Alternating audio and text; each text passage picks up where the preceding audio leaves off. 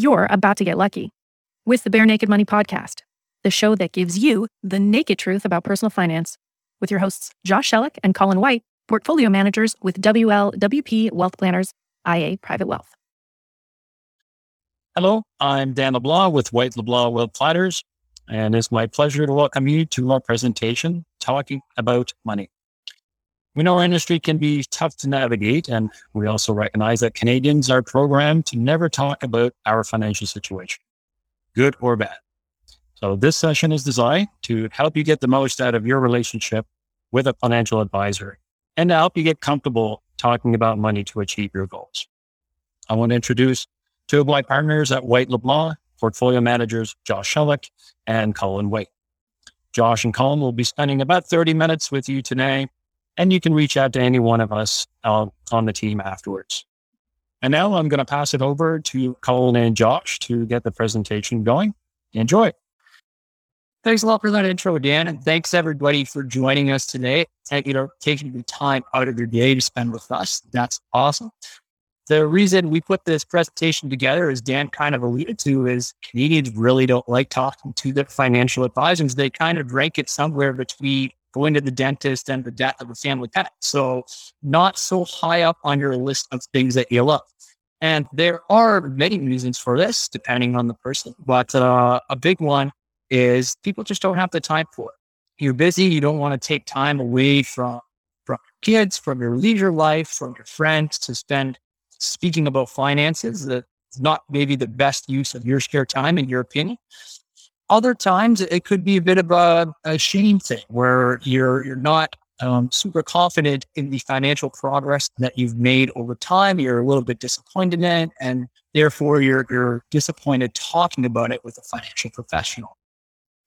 Other times it's just a confusion. Your advisor starts talking about what an inverted yield curve is or standard deviation and loses you immediately. So there are many reasons people come up with uh, to avoid talking about money. But there are also a lot of reasons why it's really important to do so. There are studies out there that show that having a financial advisor, Canadians with one, they actually achieve better financial results than those without. Now, I'm sure these are published by a financial advisor or a financial institution itself. So you have to take it with a grain of salt. But having the right advisor in place in your corner can be hugely beneficial, not just from a financial perspective, but I think more importantly, for your peace of mind. So we'll give you some advice today, some pointers and talking points to make your experience with your advisor a little bit more fulfilling, give you a little bit more confidence, and hopefully make it a little bit more rewarding for you as well. And it's really important uh, to invest wisely or to save wisely because the simple fact is things are going up in value over time. Things are getting more expensive time. Inflation is real. If you look at a basket of goods and services in 2000 that cost $100, that same basket of goods and services today, despite the fact that your big screen TV and your Amazon order are way cheaper, that same basket is 140 over $140 today. So squirreling away your money in a bank account without a real plan for it, it's, it's not really helping you accomplish your goals. You're actually losing wealth over time. So where do you begin? And, and a lot of people ask, how much money do I need to get started? And the answer, big fat zero. You don't need anything to get started. If, if you have $100, a 100000 or a 100 million, the answer is always going to be the same. Getting started earlier is better. And some people ask, at what age do I, do I get started? Am I old enough to get started with a plan? Could be 20, 60, or 95. Our answer would be the same just get started, the best time to form a plan is now. So your plan is going to be different depending on at what age or what stage in life that you're forming this plan. Your objectives are going to be different. There's going to be more or less precision. But the, all of these situations, no matter what it is, having a plan is better than having no plan at all. So here's our first real point of advice when it comes to sitting down with an advisor, and that's to practice radical transparency. It starts with bringing up all of the questions that you may have that come to mind. So, contrary to the widely used say, some of the questions may be stupid, and that's okay. If I ask a carpenter which end of the hammer to use to drive this nail, that's probably going to be a dumb question to that carpenter. But a good advisor, good advisor is going to make you feel good about yourselves, to give you answers that make you feel more confident about the questions that you're asking. And part of that is that this advisor needs to use plain language and simple concepts to explain uh, his answers or her answers to your questions. Remember, you are the client. It's up to the advisor to impress you, not the other way around. It's also important that you're bringing the info to the table about your personal situation, your financial situation that's going to help that advisor give you financial advice. If you're not sure if something is relevant to your financial situation, let the advisor know. Tell the advisor what that information is and let them decide whether it's relative, uh, relevant information. And it's not always something that's going to come natural, divulging all of this personal information. I spoke with a client earlier this week who's a midwife. And as I kept trying and asking more and more questions about her financial situation, she said, Oh, this is really odd for me because I'm used to, in my profession, proxy being paramount and not asking exploratory questions whatsoever. Now, when you're preparing to talk with your financial advisor, oftentimes as we get in a conversation, someone will say, Oh, I didn't think to bring that, or I didn't think that would be useful, or I didn't look into that before I came in.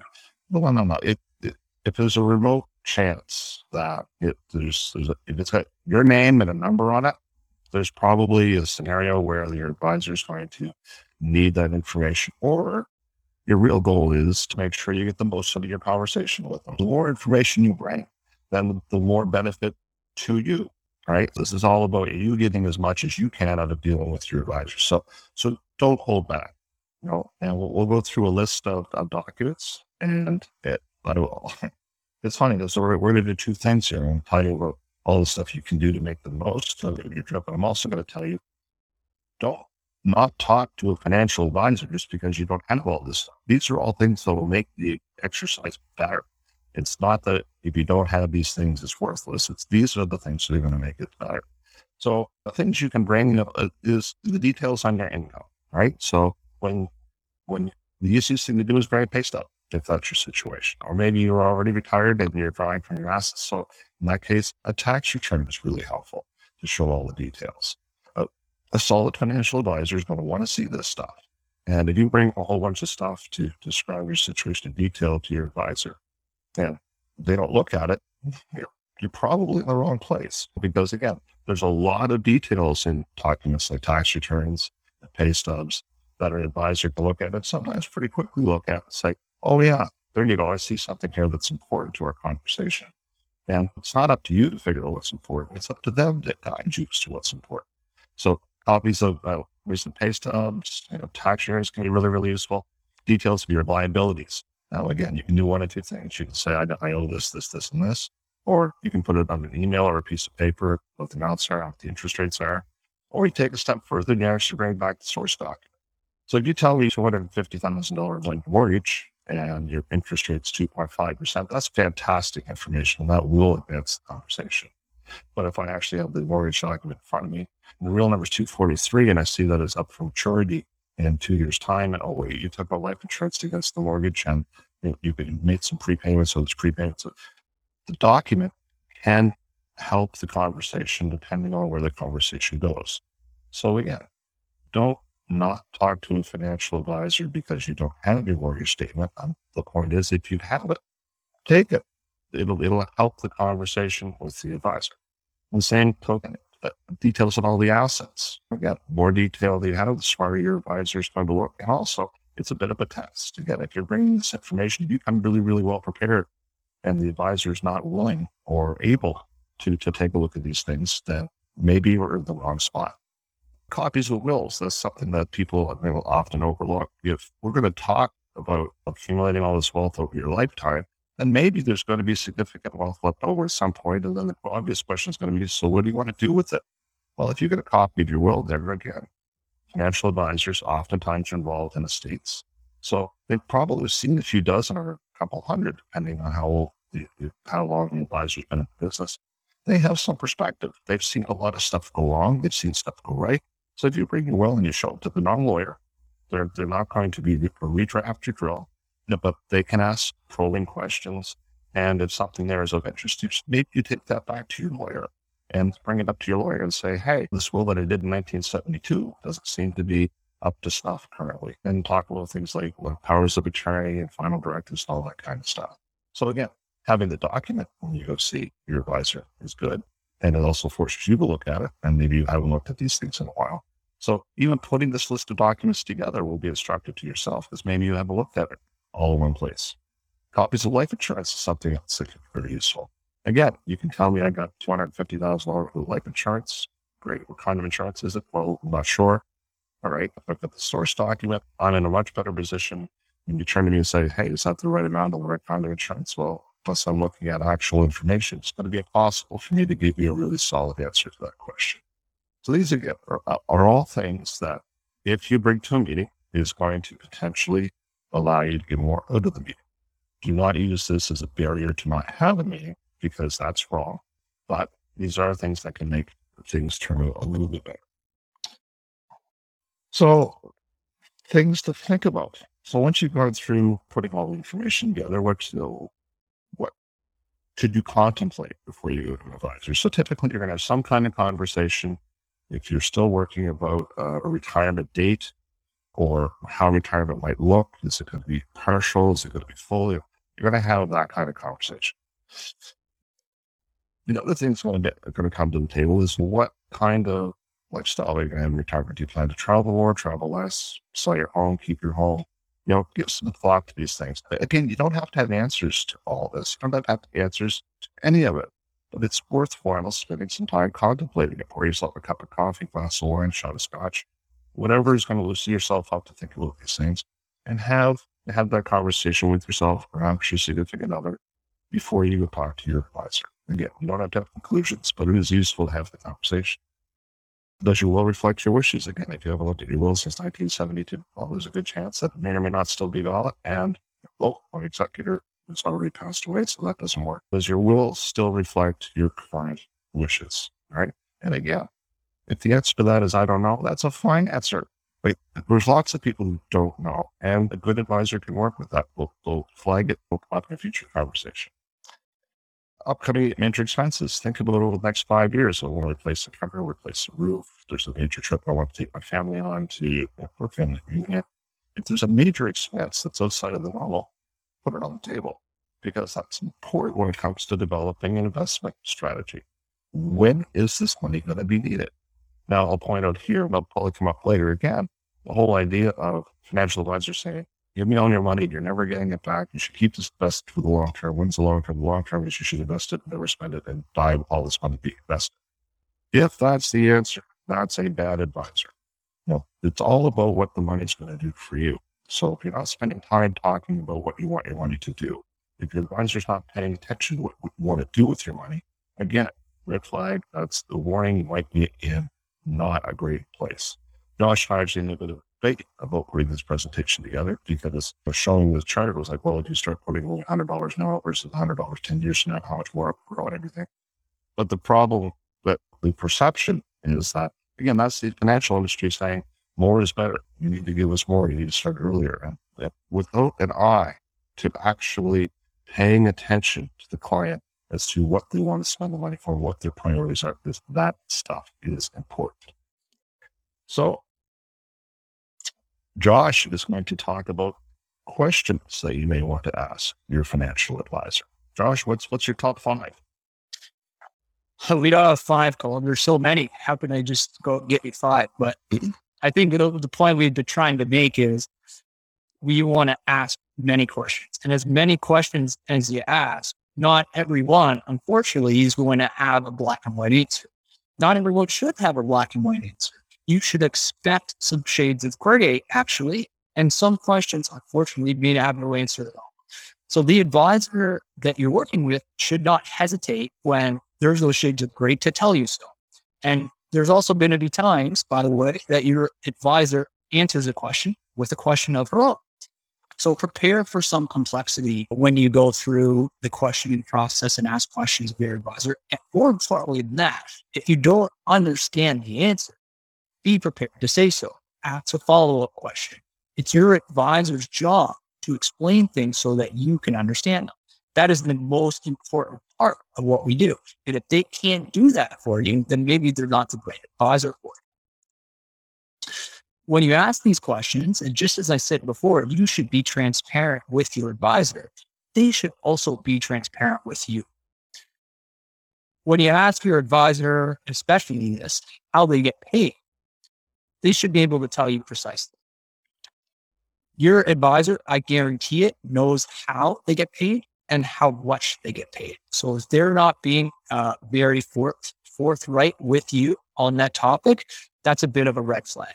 If they're convoluted in their answer, if they talk in obtuse answers, like, oh, if I do a good job for you, then this, or if you give me referrals, then this, then that's a red flag. So you should be able to ask your advisor about their compensation, about their team, about their credentials, about the products that they can offer you, about their business, and they should be able to give you clear and honest answers for every one of these questions. Now, speaking more about, the, about fees, because it's obviously a hot topic these days, there are generally two ways that advisors get paid. The first is a commission based advisor, where you could, an advisor would be charging you a commission in an amount when they buy or sell a product for you. That product could be a stock, could be a bond, a mutual fund, or even an insurance policy. On the other hand, you have a fee based relationship with an advisor. And a fee based relationship typically a set percentage fee on the value of the account on an annual basis. There are areas for both. Not one is one is not necessarily better than the other. It kind of depends what you're looking for. But really, when you're meeting with an advisor, engaging in a relationship, and you're talking about how they get paid, you should be looking for potential barriers to getting unbiased advice. Really, what you want with your advisor is two things. The advice should be quality, it should be competent, and it should be unbiased. So if someone works for an insurance company, say, and they only provide insurance, and you're asking questions about debt, cash flow, or long term investment planning, they may not be the best person to answer that question for you. There are some advisors, some financial professionals that can only sell products that are administered or offered by the company that they work for.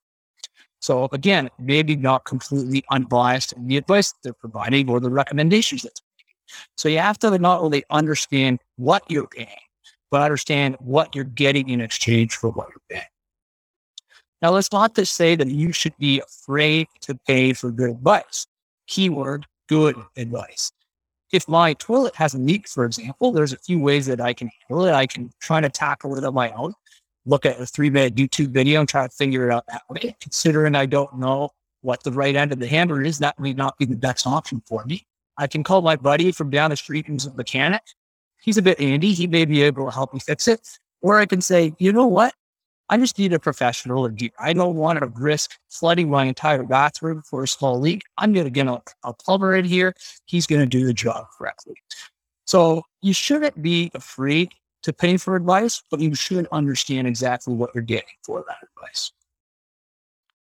Now, Colin's going to give you a couple more things to look for in a financial advisor. So, the next topic of conversation is experience and credentials. And let me preface this by saying there are solid, good people who offer advice in absolutely every aspect of our industry.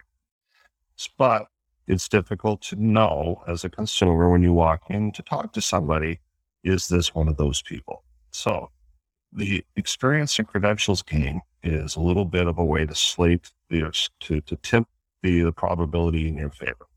So the first thing is experience. If you find somebody who's been in the industry for 30 years, you to draw the conclusion that they have learned over those 30 years and they're going to use that into your advantage to give you better advice?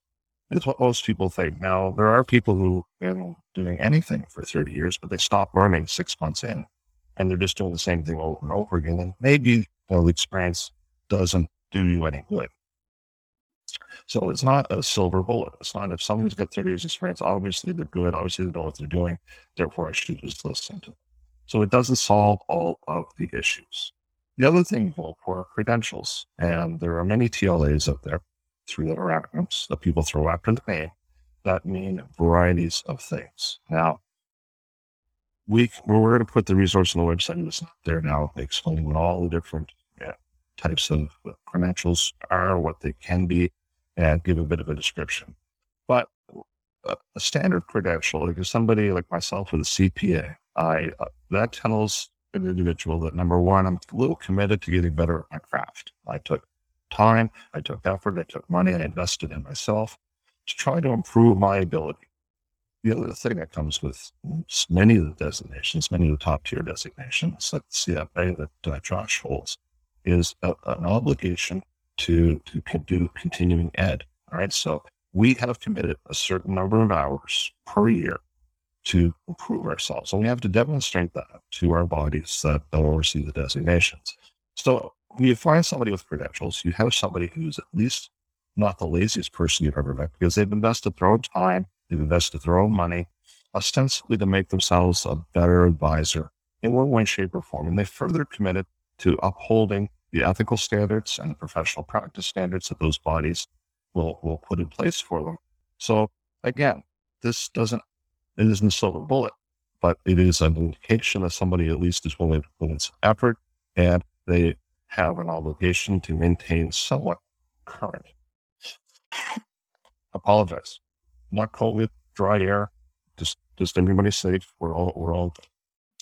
So the other than the experiences and credentials, decisions is the next thing.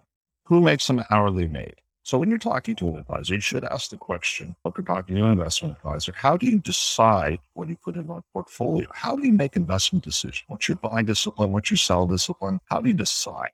Now, this will tell you a lot about the advisor because if they've got a good, complete answer to that question and if there's a process involved, again, it's an indication that somebody's taking their stuff serious.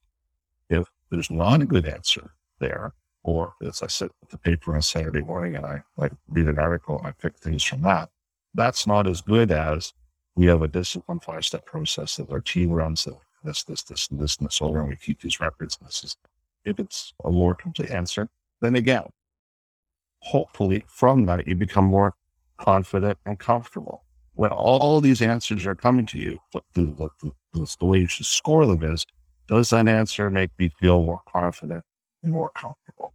Now, at this point, we'll talk about expectations of advisors because sometimes someone will go see an advisor and is like, I'm going to give my money. He's going to do what he needs to do. Yeah, I need to think about this. Now, that's a dangerous assumption because most financial advisors have an obligation for suitability. Yeah. They must speak to the client before they make any change. So, as a regular just investment advisor, you come on as a client, I do all my risk profiles, pay for the account. Now, if I need to make a change or want to make a change in the account, I've got to call you, get you on the phone, explain to you what emerging market is and why that's bad right now and why I want to sell. I have to get you to nod up and down and agree with it. Then I can place the trade in your account. So if your expectation was that advisor was just going to do things for you, then that expectation will not be met. In order to have an advisor who can do those kind of things for you, you need to find somebody who's a portfolio manager like Josh or myself who has the ability to take on a discretionary account. In those situations, the accounts are, are papered a little bit more thoroughly. We do a little bit more of a thorough job in establishing objectives and risk profiles. But once we do, we, we take that extra due diligence to more of a, fiduciary standard, we now can move in and out of things within the parameters that we have set in your account. So the difference will be there is when you come in to talk to us, it's going to be, hey, did you get the roof replaced on the cottage you talked about doing last year? Did that, that go pretty well? Did it cost more or less than we expected? Did you get your will reviewed like we talked about last time?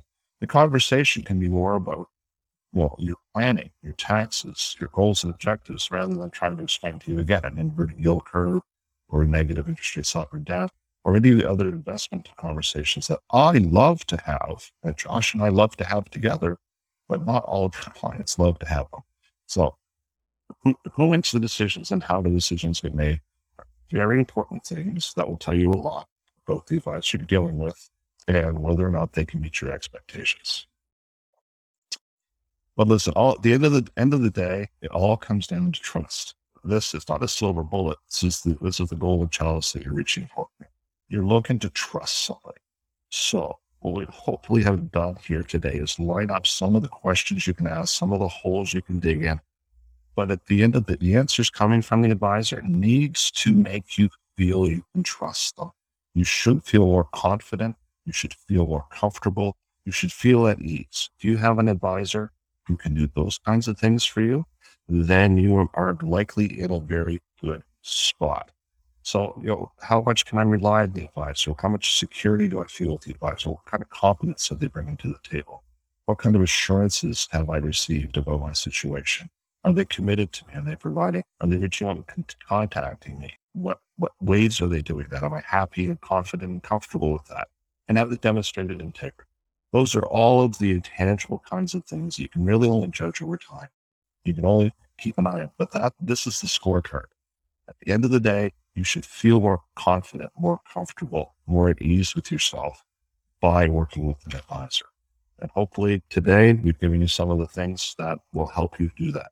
Now, the final point we'll make here today is talking about flexibility, because this is a big deal. Life doesn't go in a straight line. Hello, pandemic. So all of the plans that you've made should adjust to the situation. Your goals and objectives can change. You can decide to put different priorities on things. So if that happens, you should expect that your advisor is reacting to it. Again, the, the investment industry as a rule is that you should put your money away. When you spend it, never just always leave it here because it's going to grow for the future. That's a bad answer. The better answer is how can your money serve you? So again, we had a pandemic year. So taxes are going to be a little bit different this year. Oh, maybe I should change a little bit or take a little bit out right now. Or you know, all these kinds of things are happening. So there should be some flexibility in the advice that comes from your advisor and flexibility in how you accomplish goals and some creativity.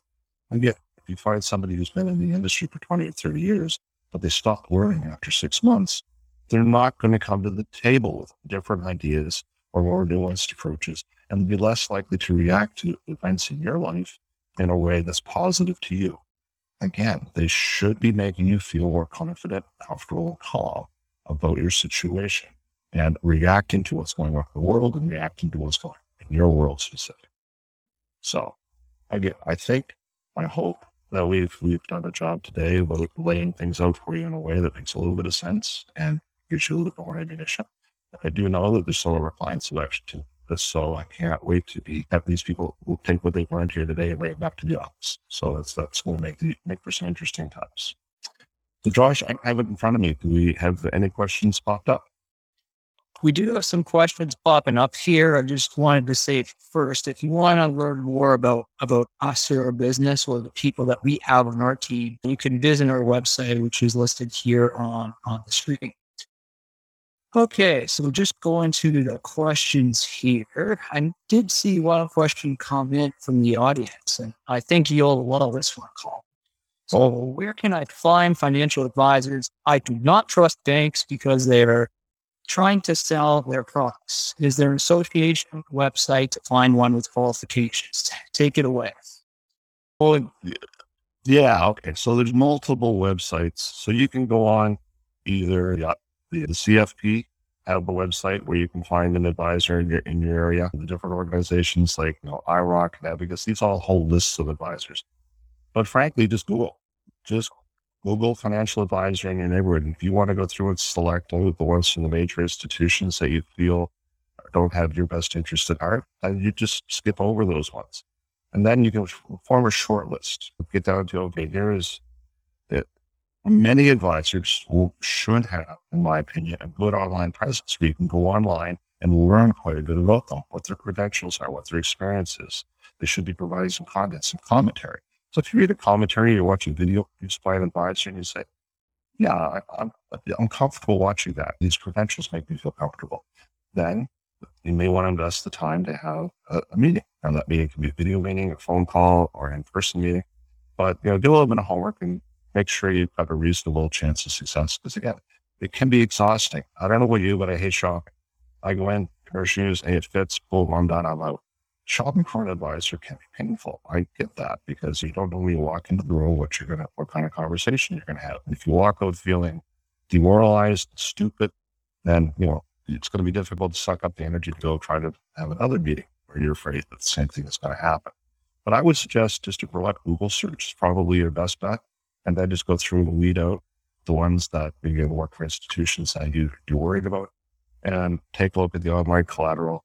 And you can cross reference that material with CFP, IIROC. You know, they all have uh, different databases where you can search for individual advisors and learn more about them.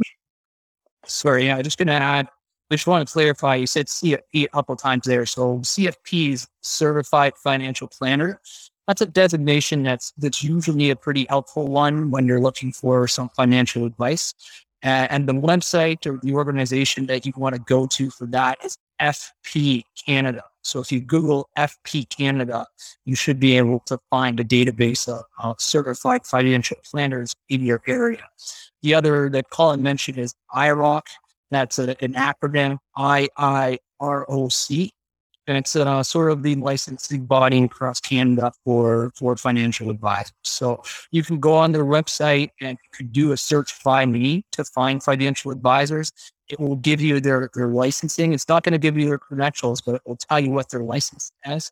And you could do sort of a, a little bit of background check to see if they have any complaints against them in the past. Thanks, Josh, for, for pointing out my grievous errors by using those acronyms and not explaining them because that's that's what a bad advisor does. And I that, that right there is an example of how a bad advisor talks. So thanks for fixing that up for me.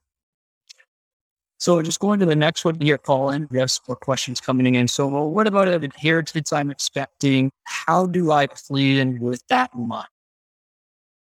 Well, it's still, that's at your discretion. So uh, we have a range. So again, what a good advisor I suggest we do would ask you how you want to plan with that. So some people will tell me, that, hey, I've got this inheritance that's out there. So radical transparency, they share it.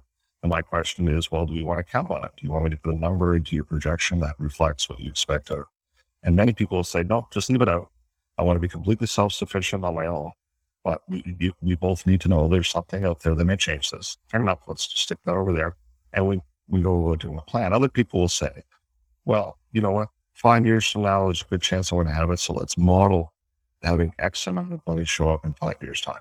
So if that's what you expect, that's what you want to see, and that's what you want to count on, perfect. I'm not going to give you a probability on whether or not the relative you're looking at is going to be or alive at that point. But if you made the assessment that that's what you'd like to look at, and that's how you want to on it, good advisor, I think will take that at face value, put it in your plan, and show it to you. Again, maybe point out the fact that making those kinds of estimations is sometimes risky, but if you understand the risks, then we'll put it in and you can.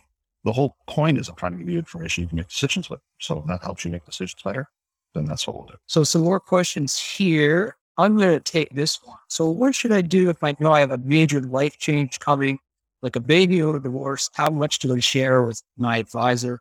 When?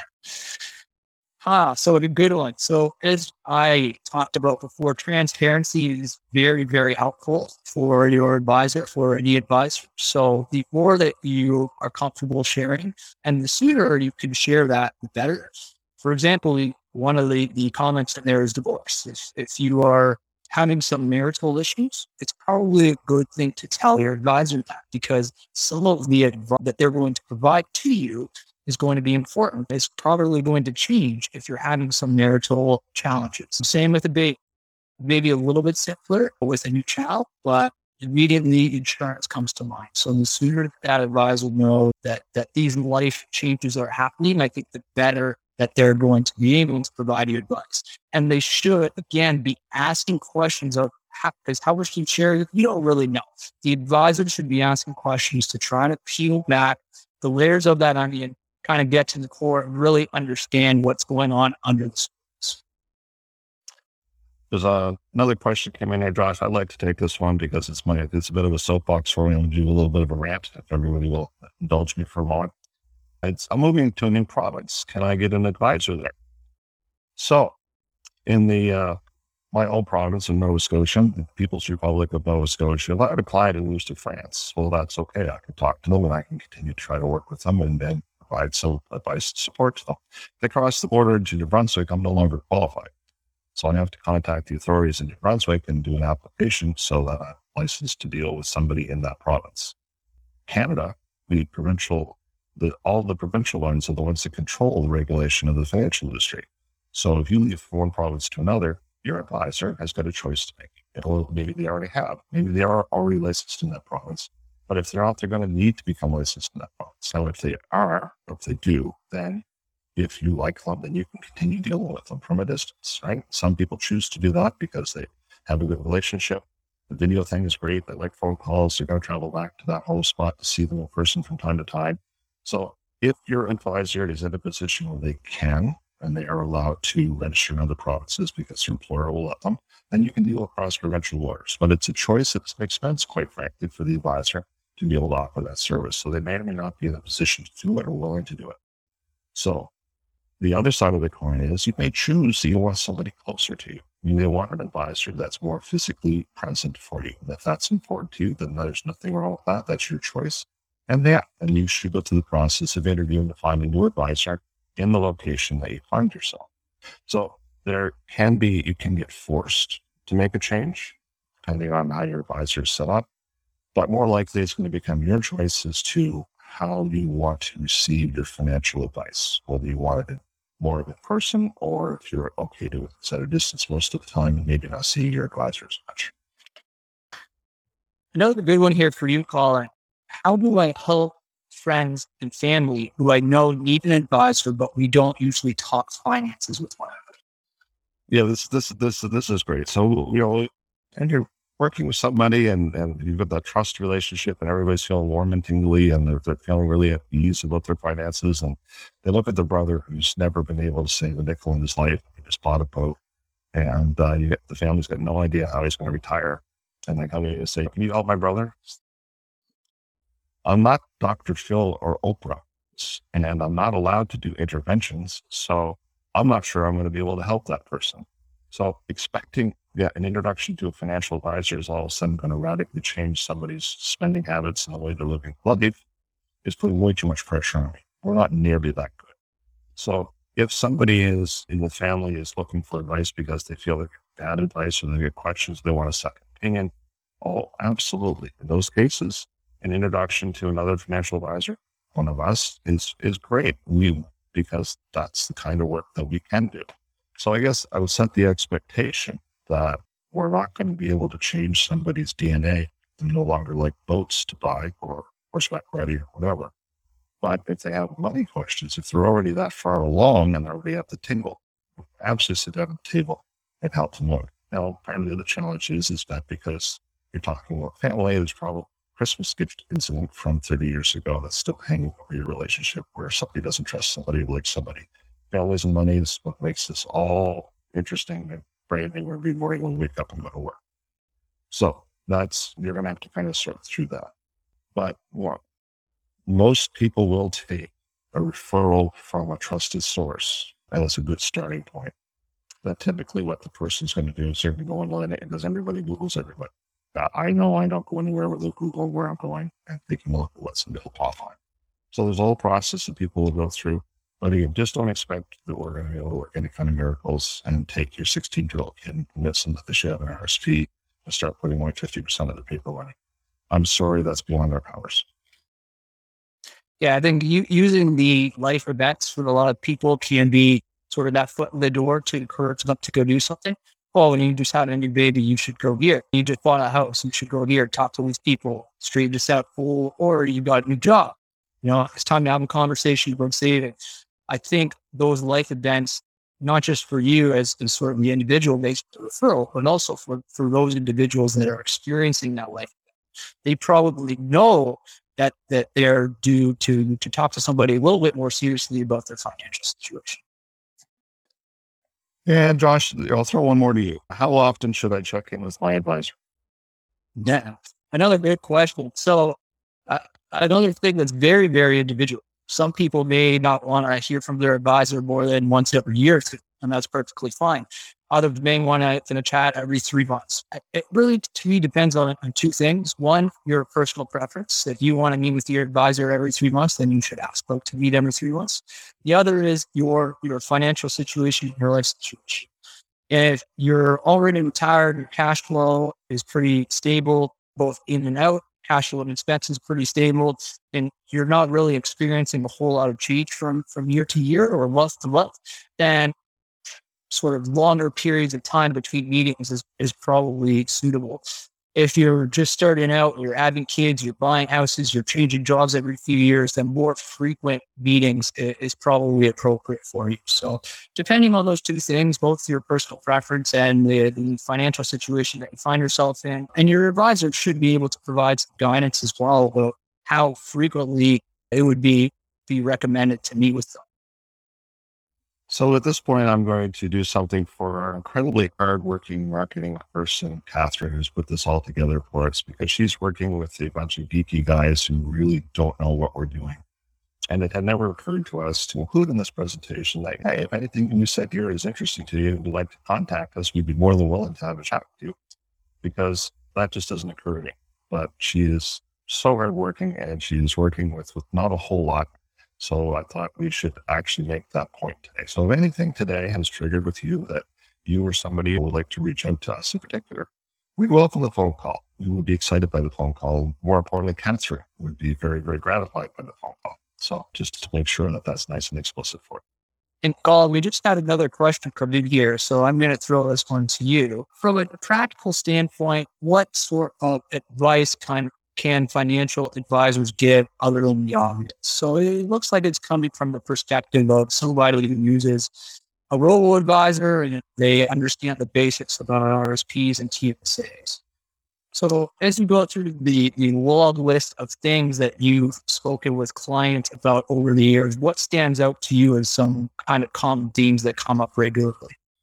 I mean, this this can be a very long conversation, but I think the most succinct way of putting it is perspective. When a financial advisor, and I've been at this almost 30 years now, I spent 30 years talking to people who are retiring. I've gone through the full range of emotions that people go through. We went through the tragedies of, of losing family members, going into retirement or already in retirement.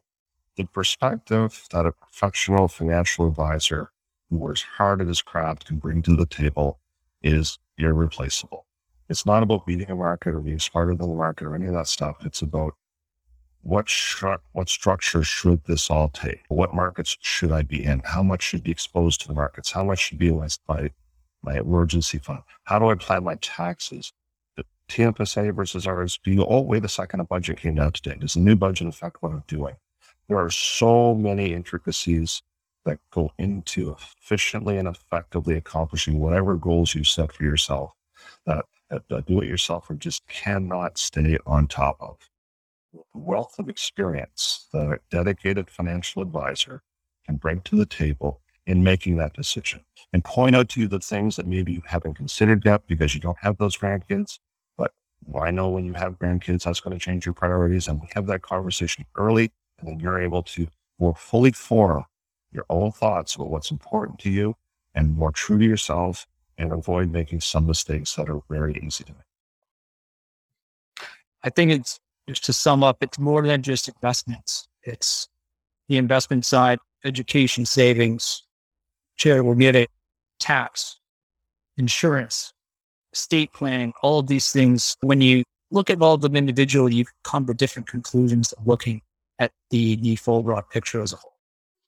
It's all about using what you have to most, most efficiently and effectively accomplish what's important to you. That's what it's about. Looks like that's it there to call it. So once again, we just want to thank everybody out there for spending their time with us today. We really appreciate all the time that, that you've spent with us. So long, everybody. This information has been prepared by White LeBlanc Wealth Planners who is a portfolio manager for IA Private Wealth. Opinions expressed in this podcast are those of the portfolio manager only and do not necessarily reflect those of IA Private Wealth Inc. IA Private Wealth Inc. is a member of the Canadian Investor Protection Fund and the Investment Industry Regulatory Organization of Canada. IA Private Wealth is a trademark and business name under which IA Private Wealth Inc. operates.